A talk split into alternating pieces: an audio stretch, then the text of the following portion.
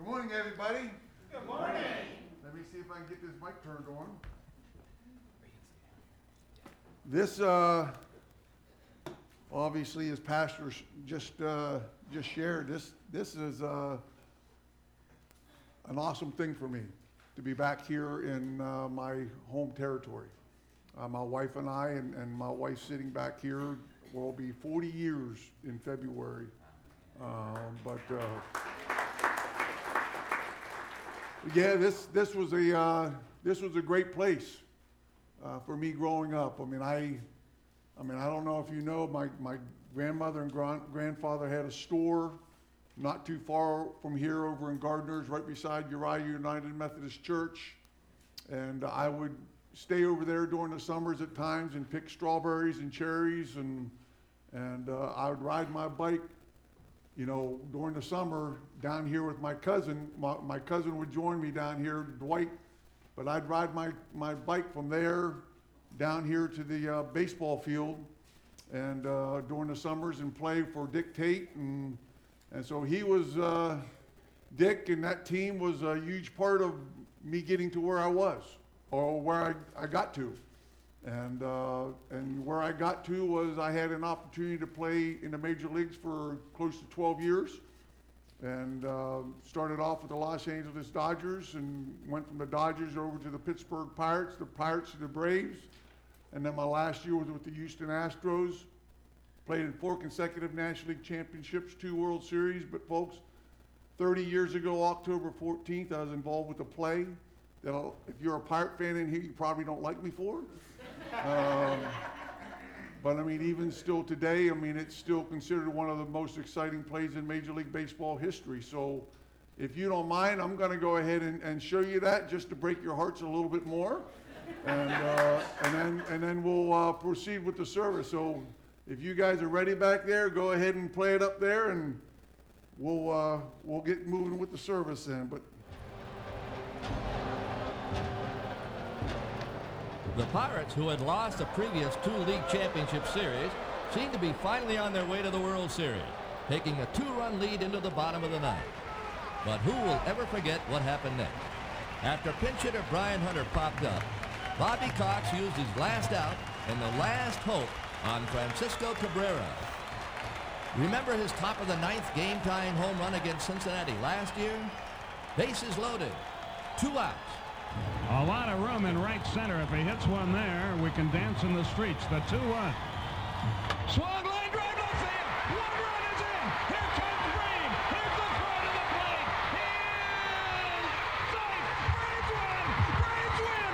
Braves win. Braves win. Braves win.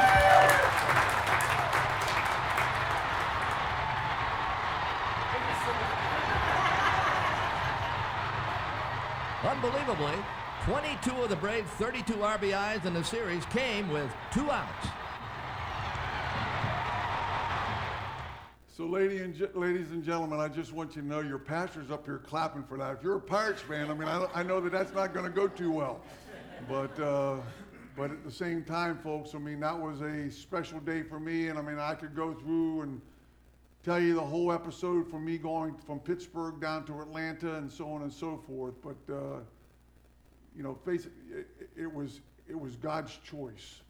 It, it allowed me to go down there and start Bible studies for the guys. It allowed me to start couples Bible studies with everybody. And, and so God had a reason. And then with all that being said, he made me slow enough in order to make a play exciting.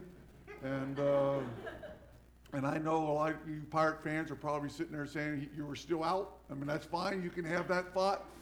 But uh, today it really doesn't matter anymore. So, uh, but listen, you'll never ever, as I've shared before, you'll never ever have a play like that in Major League Baseball history again because Jim Leyland today would have thrown out the, the uh, flag. And we had had a replay, and you'd have sat in the stadium for four minutes, five minutes, 10 minutes, whatever it would have been, for them to uh, decide that I was safe, and, and then you would have been able to apply. But you will never have that impromptu kind of a, an ordeal on a play such as that. Now, you can have a home run, you can get a clear base hit, but a play designed just like that, you'll never ever have another one in a game of baseball because of the replay. So I was very, very fortunate, and that was considered the fourth most exciting play in Major League Baseball history about 10 years ago.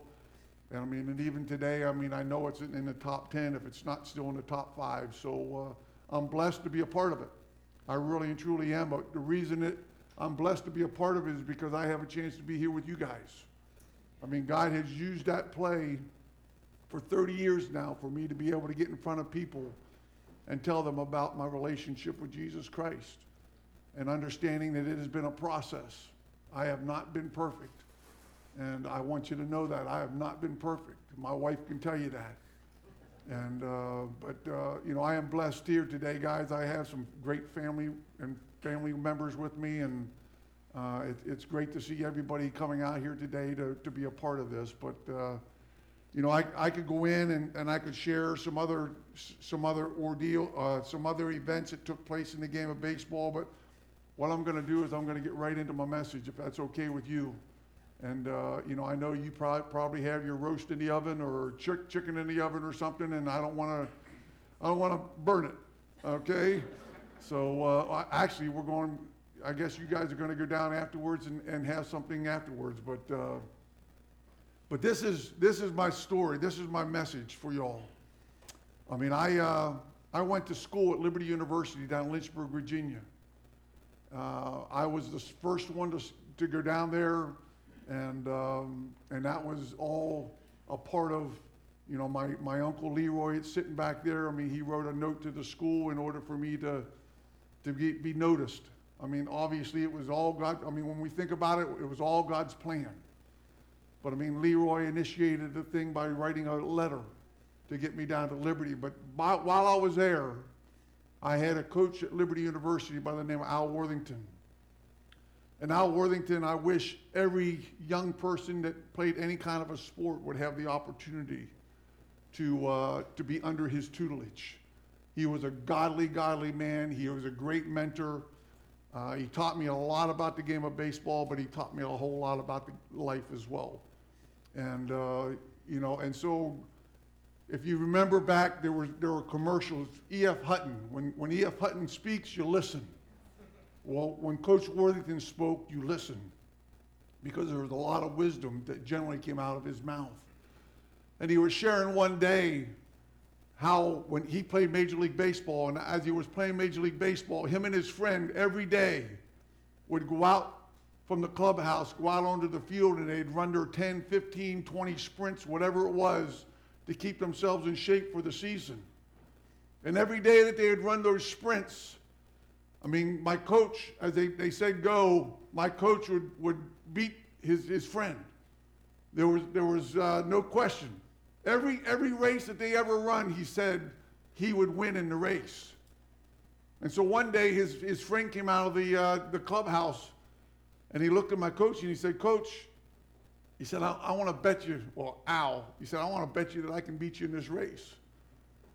And you got to understand my coach, I mean, he's sitting there thinking, Are you crazy?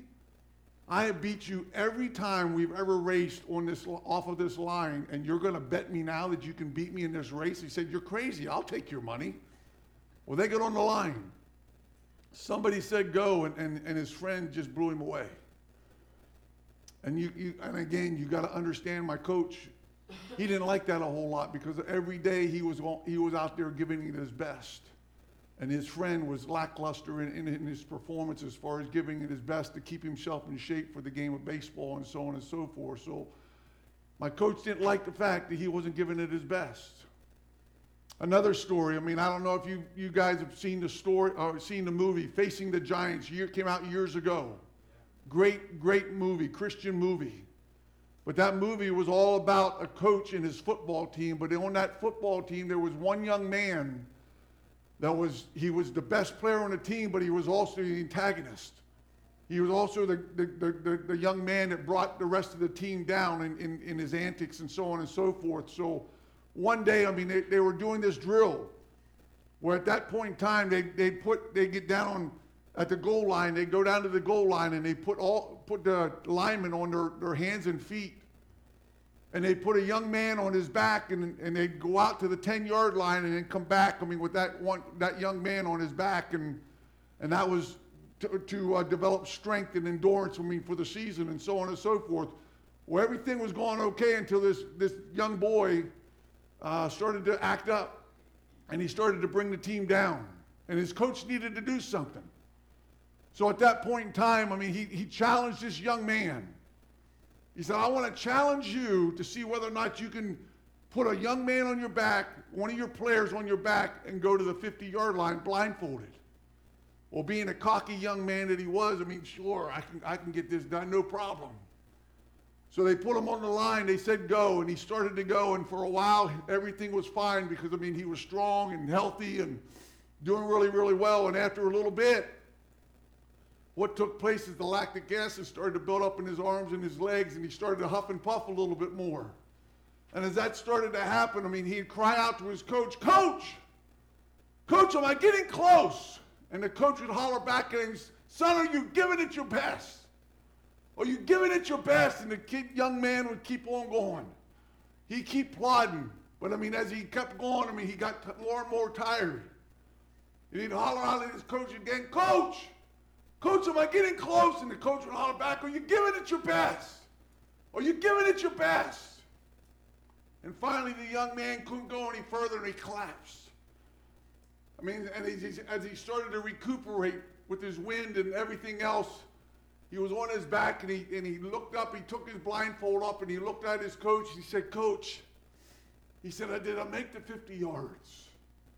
And the coach looked at him and said, Son, you not only made 50 yards, you made 100 yards because you gave it your best. And folks, that's what I'm going to share. I want to share with you today.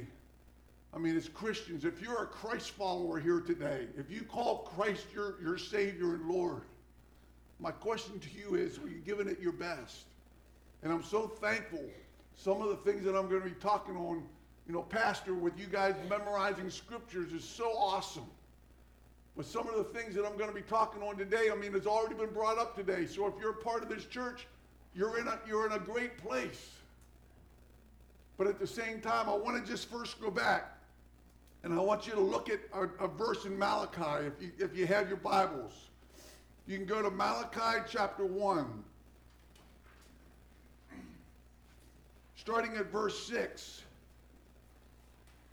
And in that, in, in, in those verses, it starts off by saying, and Malachi is the, the book right before Matthew, if you, if you don't know where it's at. But the Bible says here, and starting in verse 6, it says, A son honors his father, and a servant his master. But if I am a father, where is my honor? And if I am a master, where is your fear of me, says the Lord of hosts to you priests who despise my name. Says, Yet you ask, How have we despised your name? By presenting defiled food on my altar, you ask, How have we defiled you? When you say the Lord's table is contemptible or deserving of scorn, when you present a blind animal for sacrifice, is it not wrong? And when you present a sick, a lame, or sick animal, is it not wrong? Bring it to your governor. Would he be pleased with you? Or show you favor, ask the Lord of hosts, and now ask for God's favor. Will he be gracious to us? Since this has come from your hands, will he show any of you favor? And I'm just going to jump down to verse 14.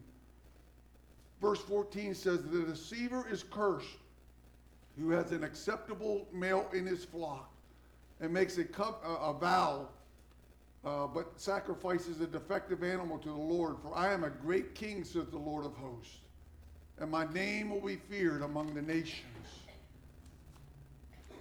Powerful verses there, folks. I mean, and if you understand what has taken place here in the Old Testament, the Old Testament, the Jewish nation was required to take unblemished animals. A matter of fact, in Deuteronomy 15 21, the Bible says God's commandment to the people.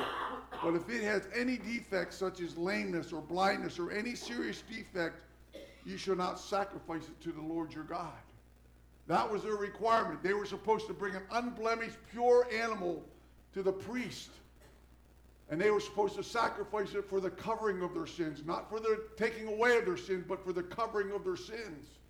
And what was going on in this verse right here, these verses here in Malachi, was the fact that they were bringing animals that had a broken leg. They were bringing an animal that had a disease in it. They were bringing animals that should have been placed on the altar of God's sacrifice, and yet they were doing it, they weren't giving God their best. And, and what, to make it all even worse, the priests were accepting those sacrifices. The priests were taking these people's sacrifices and putting them on, on the altar and saying, hey, everything's fine. Your sins are covered. No big deal. But God here in these verses is saying, hey, should I do I deserve this? Do I deserve this? I mean, he said, would you do that for your governor? If you brought your governor to your house, would you give him a, def, a defiled animal? Would you give him a diseased animal? Absolutely not. So why in the world, the God of creation, the God of my people, why in the world are you giving me a defiled animal, a defected animal? And so, folks, I mean, you know, what I wanted to share with you today, I mean, it's the same, even though, you know, Christ, when he died on the cross, mean, he took away our sins, past, past, present, and future forever. We're not no longer covered, but but at the same time, folks, I mean, as we're sitting here talking about our lives as Christians, we still have to ask the question, are we giving God our best? If Christ is your, if Christ is your, your Savior, your Lord, you understand what He did on the cross of Calvary. My question again, is God getting your best? And I'm going to go down some things here, some, some different areas in our lives. But I mean, you know, my first, my first question to you is, is if God is our Savior and if, if, if He's our Lord, is God getting our best in regards to our priority? Is He your priority? Do you wake up one every morning, every morning, and just say, Lord, this is your day. I thank you for getting me through the night. I thank you for what you're doing. And God, today is your day. I'm giving this day to you. I ask you, Lord, to shape me and mold me and make me into the person that you want me to be. Psalm 1 says, Blessed is the man that walketh not in the counsel of the wicked, nor stands in the way of sinners, nor sits in the seat of mockers, but his delight his delight is in the law of the Lord, and on his law he'll meditate day and night. And it says if you do that, you'll be like a tree that's planted by streams of water. Whatever you do will prosper. Folks, my question to you, first of all, if you're a Christian here today, is Christ your priority? Or is he a one day a week priority? Do you come to church on Sundays and that's all you have with Jesus Christ throughout the course of the week? Or does he get a moment by moment parts of your day? Are you thinking about him? Are you asking him to change your life on a daily basis to make you more like Jesus Christ on a daily basis? Is that something that's a priority for you? If it isn't, then are you giving God your best? Second thing is your Bible reading your memorization of Scripture. And again, I'm so thankful that the pastor has you guys memorizing Scripture. But in God's Word, I mean, in 2 Timothy 2.15, it says, Study to show thyself approved, a workman that needeth not to be ashamed, rightly dividing the word of truth. It also says in Psalm 119, 105, and 106, Thy word is a lamp to my feet and a light to my path. I will hide its words in my heart that I might not sin against God. How important it is for us to be able to pick up this word and to be able to read it, other than on Sundays. Other than on Sundays. This is supposed to be a part of our lives, folks. We go to work and we'll learn everything we can about our job. We'll think about our families. We'll think about our friends. We'll do everything that we can. But when it comes to our Savior and Lord, this book is a one day a week ordeal. And it should be. This is what we're supposed to be getting into. If we want to know who Jesus Christ is, this is what we're supposed to be getting into.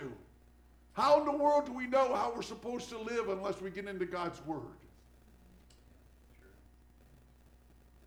It's vital. And folks, the way darkness is coming into this world right now,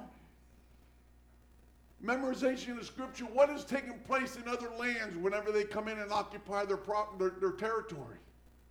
They've taken God's word and they've burned it. What if they put you in jail? and you had nothing to be able to, to meditate on and to think about, what would you do? Yeah, you can pray, and, that, and that's a great thing, and that's an awesome thing. But man, to have God's promises going through you on a constant basis, understanding you know what Paul went through and the joy that he had being in prison. Folks, you, is God getting your best as far as what you're reading? Are you reading God's word on a constant? You know, it's not up to the pastor to make you wise. You should be doing that on your own. It's your job to come here on Sunday mornings to be able to gather, to have fun and fellowship with your, your believers here. And for him to give you a, a, a challenging message to go out into this world with. But at the same time, folks, it's your job. If you want to learn about Jesus Christ, it's your job to get into this word and start to ask him, Lord, what do you want me to know? What do you want me to see?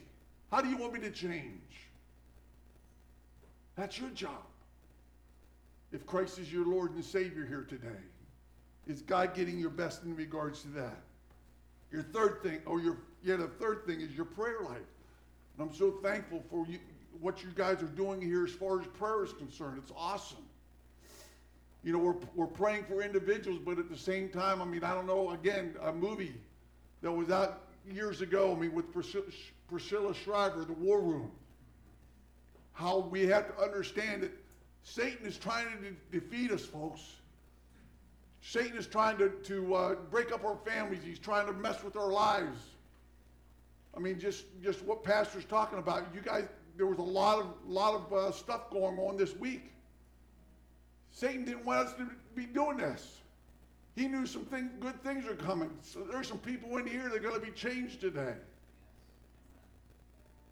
But I mean, Priscilla Shirer, I mean, and my wife is adopted it. She, she has it on her mirror, prayer requests. And she goes into her closet and she prays. Prays for her family. Prays for her husband to protect her husband. Prays for friends and, and, and individuals, but prays that Satan would not be able to get in and destroy because you don't understand what God's word said. He is a deceiver. He comes to steal, kill, and destroy, folks. And he's doing a lot of it right now. He's doing a lot of it in our world. He's doing a lot of it in our churches. But we have to be able to understand and recognize and, and be sensitive to what when Satan is uh, messing with our lives and say, Lord, get him out of here. Bind him up through the power of Jesus Christ. Get him out of my life. I want to I want to focus my attention on you. So is prayer a part of your life, folks, on a daily basis? I mean, 1 Thessalonians 5.16 says, Rejoice always, pray without ceasing, give thanks in everything. And I just shared with this young lady up here, I mean, she, we, I've known her for quite some time, and I've been so thankful the joy that I see on her face on a constant basis. I mean, even through the difficult times, she just shared, yeah, we've had some difficult times, but I always see a, a bright smile on her face. She's allowing the love of Jesus Christ to flow through her. So, folks, prayer has to be a part of our lives. And then I'm going to get to the place of our relationships, folks. Is God getting your best in your relationships? And I, and I just want to share this.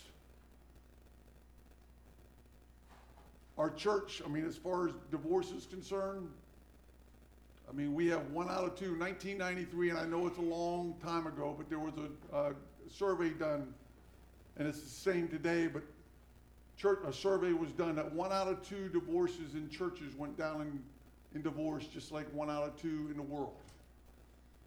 Crazy. Should never be that way if we're trusting in a God that loves us. And I mean, yes, we're all going to make mistakes. Believe me, I've made my share of mistakes in my marriage. But at the same time, I mean, you don't want to hear another great statistic a great statistic, I should say, that came out of that same survey. For a husband and wife who prayed together, you know what the statistic was? For a divorce, one out of 1,153 that got a divorce. one out of 1,153 that got a divorce when the, the, the husband and the wife came together in, in prayer and just asked God, protect my family, protect my marriage. Help me, Lord, to be the leader that I'm supposed to be in that marriage.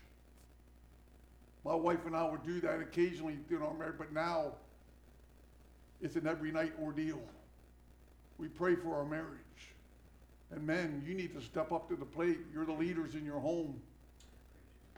And what would your wife do if you went home tonight and said, "Hun, can I just have a word of prayer with you?" She's gonna she's gonna flip off her lid. But it doesn't have to be long, guys. I mean, I know some of you it's difficult for you to pray, but it doesn't. But if, if your if your your marriage is that important to you, you should be willing to just take a couple seconds, a, a minute, and just say, Lord, protect my marriage.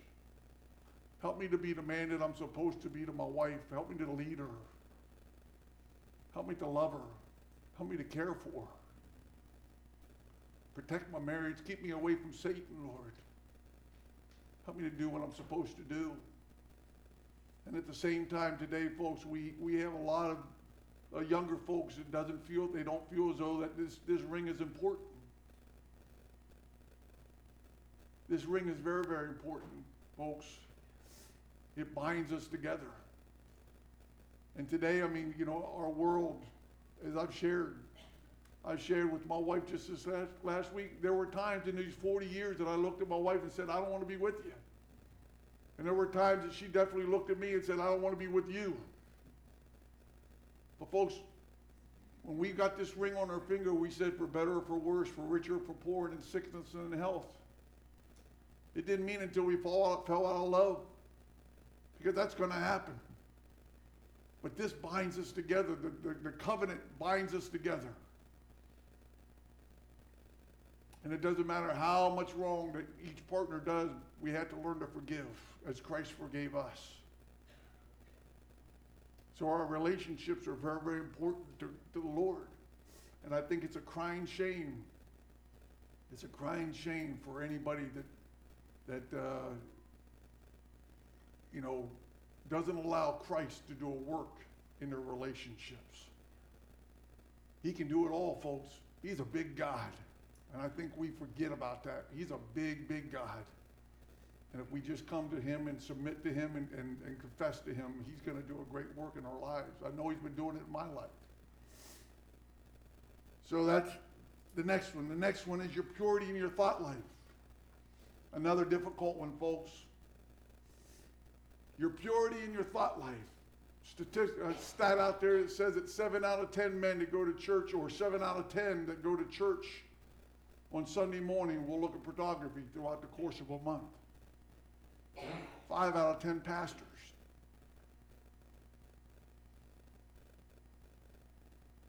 Difficult ordeal. But our wives don't deserve that. And ladies, if you're doing it, your husbands don't deserve it. We, our wives are never live up to the fantasies that we see in those in those pictures or videos, folks. God God requires our best in regards to that. How about our words that come out of our mouth? You know, it's surprising to me. I mean, and I just shared this, I mean, not too long ago. I mean, I heard about a professional football player that was supposed to be a strong believer. And on Monday Night Football, I mean, I watched his mouth numerous times say, UMF, UMF, UMF. And I'm just sitting there thinking to myself, strong Christian? But I mean, so many times, folks, I mean, we go to church on Sunday mornings and I mean, and we put, you know, we're sitting there talking to our brothers and sisters in the church and, oh, Brother George, it's so great to see you. God is good, isn't he? He's so, he's amazing. And we leave this place and we go to a workplace and the first words that come out of our mouth to our coworkers is some dirty joke or some curse word? How are you being an example? How are you being a testimony? How are you being a, a, a difference?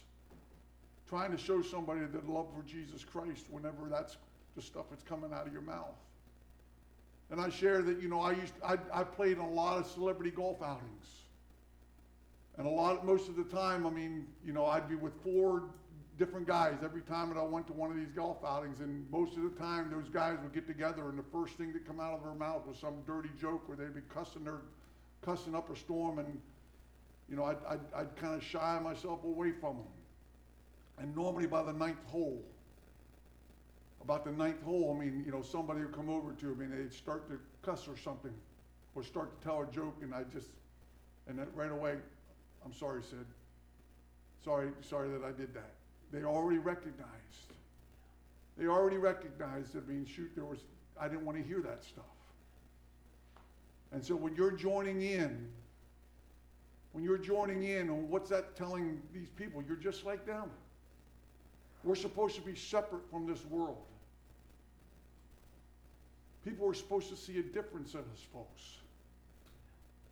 And my question to you is, I mean, are they seeing a difference in you? You're giving God your best as far as your life? I mean, the way the words that are coming out of your mouth. I mean, Ephesians 4:29 says, "Do not let any unwholesome talk come out, out of your mouth."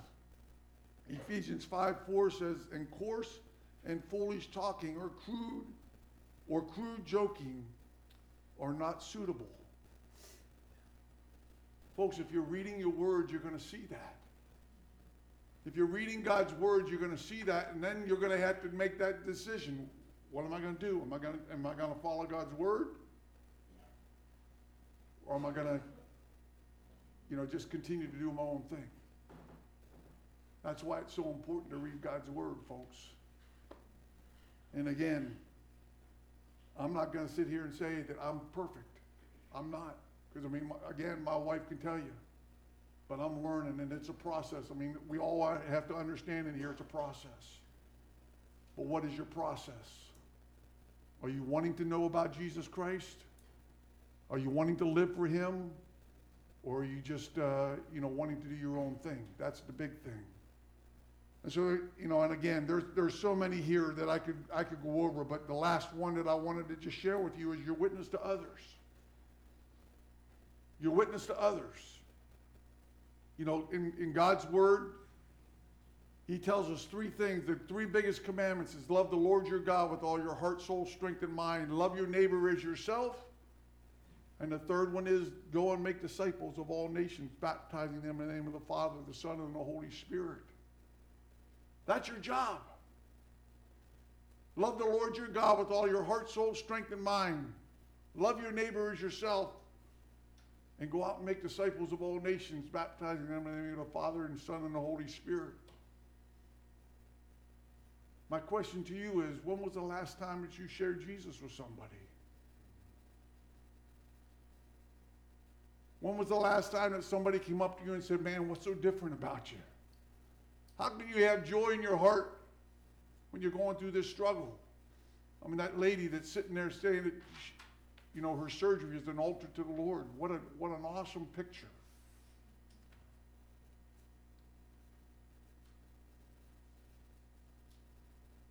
If I was to meet you out on the street somewhere, folks, and I asked you if you had kids and you didn't know anything about me, and I asked you this, what were your priorities for your kids? What would you tell me?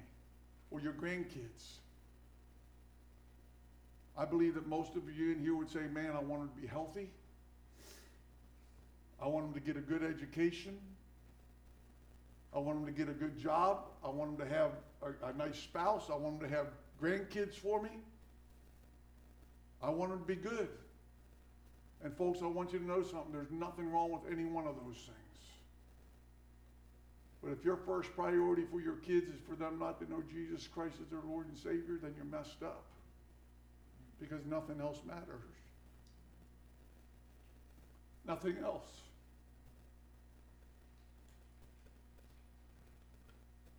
My wife and I have four children, three great daughter in laws. Every one of them knows Jesus Christ as the Lord and Savior. Folks, it's a peace. There's a peace. We've had grandparents, we've had aunts and uncles on both sides of grandparents that, folks, we understand what it's about. And there's a great peace. There's been a legacy that has been established over the ages of, of following Jesus Christ as our Lord and Savior. My wife and I would do anything for our kids, put them in different places so that they could hear somebody share about the love of Jesus Christ. Whether it was camps, whether it was baseball camps, whatever it was. Just so that they could hear other from us about the love of Jesus Christ. Because, again, that's all that matters. Because all of us are going to, all of us are going to leave this earth one of these days. Some of us sooner than later. And folks, my mom just passed away. We've had an aunt pass away this year. My, I had a cousin pass away this year. But I know, I know that I know that I know that they're all up in heaven. And they're telling me, if you could see me now, I'm walking streets of gold. Folks, is that important? I just spoke out in Carroll, Iowa. I went out there with my, my brothers and brother in law, and my brother lives out there. We were out there doing some hunting, but they asked me to speak at the church. And while I was there, there was a baptismal service that three brothers, three brothers went into the baptismal to get baptized. They had changed their life. Can you imagine? Can you imagine what those that mom and dad felt like? They no longer had to worry about their son or daughter, their sons. They had changed their life through the power of Jesus Christ. Folks, and let me just share this with you. It's not the pastor's job to bring people into this church, it's your job. He's here in order to shepherd you guys, but your job is to go out and talk to your friends, your family. Invite them to lunch afterwards. But it's your job to bring them to church. That's your obligation. That's what God requires of you. And I don't care what you say. You know, I'm not good at that. I'm not, I'm not a soul winner. Hey, all you have to do is ask. Yeah, some of them are going to refuse you. But man, when you put a meal along with it, there's a, so many times how many people are going to come just to be able to go get that meal. Folks, there's a world out there that's dying. There's a world out there that needs Jesus, as Pastor was talking about. I mean, are you, are you burdened? Are you burdened in your heart to want to go out and share the love of Jesus with somebody? And I share this story, and I'll, I'll try to, I mean, it, it, I try to keep it brief, but I know I got to get going here. I share it like this a toy store owner one day brought three young kids into their, his store to go out and pick whatever they wanted out of their store. And so the first little boy, his name was Daniel. And he said, Okay, Daniel, go out into the store, get whatever you want. So Daniel went out and he looked through the footballs and baseballs and basketballs and gloves. And, you know, he finally came out with this beautiful bike. And he brought it up to the toy store owner, and the toy store owner looked at Daniel. He said, Daniel, he said, Is that what you really want? He said, Absolutely, sir. That's what I want. And he said, Man, why it's yours. And the little boy with the big smile on his face said, Thank you, sir, thank you, and rode his bike out of the store. The next little one was a little girl by Mary. And he said, Okay, Mary, go out in the store, get whatever you want. And so Mary went out and she was looking through the computers and she was looking through the dolls and you know, all the other toys that were in the store, and she finally came out with this beautiful doll. And Mary brought the doll to the, the toy store owner, and the toy store owner said, Mary, he said, is that what you really, really want? She said, yes, sir, that's what I really, really want. And he said, well, Mary, it's yours. And with a, another big smile, Mary said, thank you, sir. And she ran out of the store with her doll.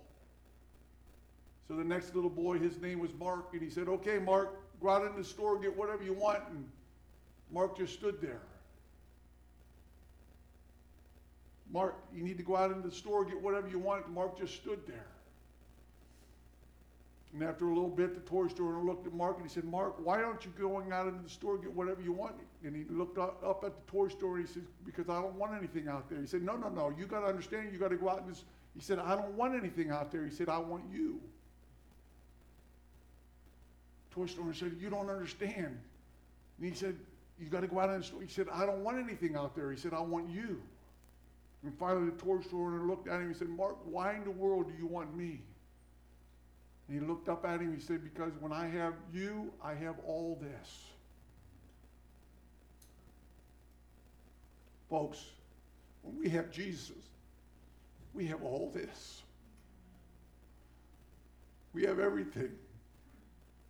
We have peace in this world, even through the midst of trouble. Even in the darkness, we know who's in control. And one day we're going to hear our Savior say, Well done thou good and faithful servant. Come on in. So, folks, I pray that you'll start opening your mouth. I pray that you won't worry about what people say to you. Whether you lose your job, God knows who's going to take care of you. And so, with all that, I mean, I just got to share, you know, how do I do all that? How does that happen? And I, and I just share this. Luke 9 23 says, Jesus said unto them, If any would come after me, they must deny themselves, take up their cross, and follow me. The first thing is, folks, is for us to recognize that He's in control. And we need to give our lives to Him on a daily basis. And then Jeremiah 29 13 says, You will seek me and find me when you seek me with all of your heart. It's our job to be able to, to seek, it, seek Him to want to be want to be changed by him. And then I understand this, we're all messed up. I mean, our pastor all the time says we're all a bunch of messed up people that need, need a Savior. And we make mistakes. We do every day. You know, whether it's pride, whether it's arrogance, whether it's complaining, you know, whether it's lust, whatever it might be, we all make mistakes on a daily basis. But the great thing is, 1 John 1 9 says, if you confess your sins, he is faithful and just to forgive you of your sins and cleanse you from all unrighteousness. All we have to do is come back to him. All we have to do is just say, Lord, I messed up. And God will be there for us. So my wife always shares with me, she says this. She said, you know, if Christ only died for you, and that was it, would that be enough? If Christ died for you for the, your eternity, would, would that be enough? And folks, if it isn't, something's wrong. Because there's our lives. You were born, and I don't care if you live to be the age of Moses. I just read that Moses was 120 years old. I don't care if you live to be 120 years old. There's your life in regards to here on this earth. But out there, from that point, out there is eternity. I'm looking forward to eternity, folks, where there's no more pain, there's no more suffering. That's what Paul says. We're not a citizen down here, we're just passing through. We should be doing everything we can to bring more and more people into that place where one day Christ is going to say, Well done, thou good and faithful servant, come on in. And so I say this I mean, in 2 Corinthians 4 17 and 18 says, For our light and momentary troubles are achieving for us an eternal glory that far outweighs them all. For we fix our eyes not on what is seen, but what is unseen. For what is seen is temporary, what is unseen is eternal. Folks, one of these days, what is unseen is going to be coming into existence. We're going to stand before Jesus Christ, and He's going to say, Well done, come on in. And it's going to be worth it all, folks. And so, I mean, I, I share this to you that might be here that don't know Jesus as your Lord and Savior. You never ever put your faith and trust. I don't care how many weeks, I don't care how many years you come to church on Sunday mornings. You might be sitting here and you might have done that for your whole life. You've come to this church or you've come to a church and you sat there, but you've never ever made a personal re- relate. I mean, giving yourself a personal relationship with Jesus Christ. I mean, Josh McDowell says this. Josh McDowell was an atheist. I mean, he was challenged in his college to find something, to find something that would uh, take away the name of Jesus forever in people's eyes, that Jesus wasn't real. So in his book, I mean, More Than a Carpenter, Josh McDowell talks about how he spent over 700 hours of research trying to find something that would discredit the name of Jesus. And at the end of those 700 hours, he realized that Jesus is who he said he was. He was God's son. He did come to, a, to us in a, uh, as a baby born in Bethlehem. He did live a sinless life, and he did die on a cross for you and for me. But even at that, when even after he came to that place where he realized, I mean, that, that it was the truth, it said it still took him 18 months before he put his faith and trust in Jesus Christ because of pride, thinking, I'm not, I'm not going to serve somebody who's going to tell me what I can do and what I can't do. But now Josh McDowell's a pastor out in California. But I mean, I want you to understand what he said in one of his chapters. He said, Christ was either a liar, he was a lunatic, or he's who he said he was. And you know, today, a lot of us in here, when we listen to our professors, we listen to our teachers, we listen to our parent, we listen to a friend, we listen to our peers, and they say Jesus was a liar, he was a lunatic. Well, I challenge you, as Josh McDowell did, I challenge you to find something. Research to find something to say that he wasn't real. You know, even for myself, I mean, growing up, I mean, I lived on the coattails of my, my mom and dad, my aunts and uncles. I mean, we went out and sung with the gospel gospelers and family every Sunday night. And I heard the plan of salvation. I heard their lives every night. And for a long time in my life, I mean, I lived on their coattails, but I had to come to the same conclusion. I had to, co- I had to do my own research to figure out whether Jesus Christ was who he said he was or not. And each one of you in here has to do the same thing. If you've never put your faith and trust in Jesus Christ, you can't just take it from somebody else. You have, you have to do your own research. But I can guarantee that you're going to come to the same conclusion as Josh McDowell did that he is real, that he loves you with everything that he has in him. And he wants to be your Savior and he wants to be your Lord. So I'll just close with this right here, folks. I mean, and this is this is the bad, the dire part of it all. All of us in here know about Noah and the flood. And how Noah was asked to build a big ark. Without rain being in existence, but he was asked to build a big ark. And he asked his friends and neighbors to, to build that ark with him. And all of them laughed at him. Told him, You're a fool. So Noah, with his three sons, his three daughter in laws, and his wife, set out to build this ark. And as they were building that ark, I mean, once again, the people in the towns were coming out and saying, What do you think you're doing? You're crazy. You're a fool. But one day that ark got done. And one day Christ brought all those animals into that ark. And one day those rain started and that, that door started to shut. By God's hand, that door started to shut. Can you imagine all those people?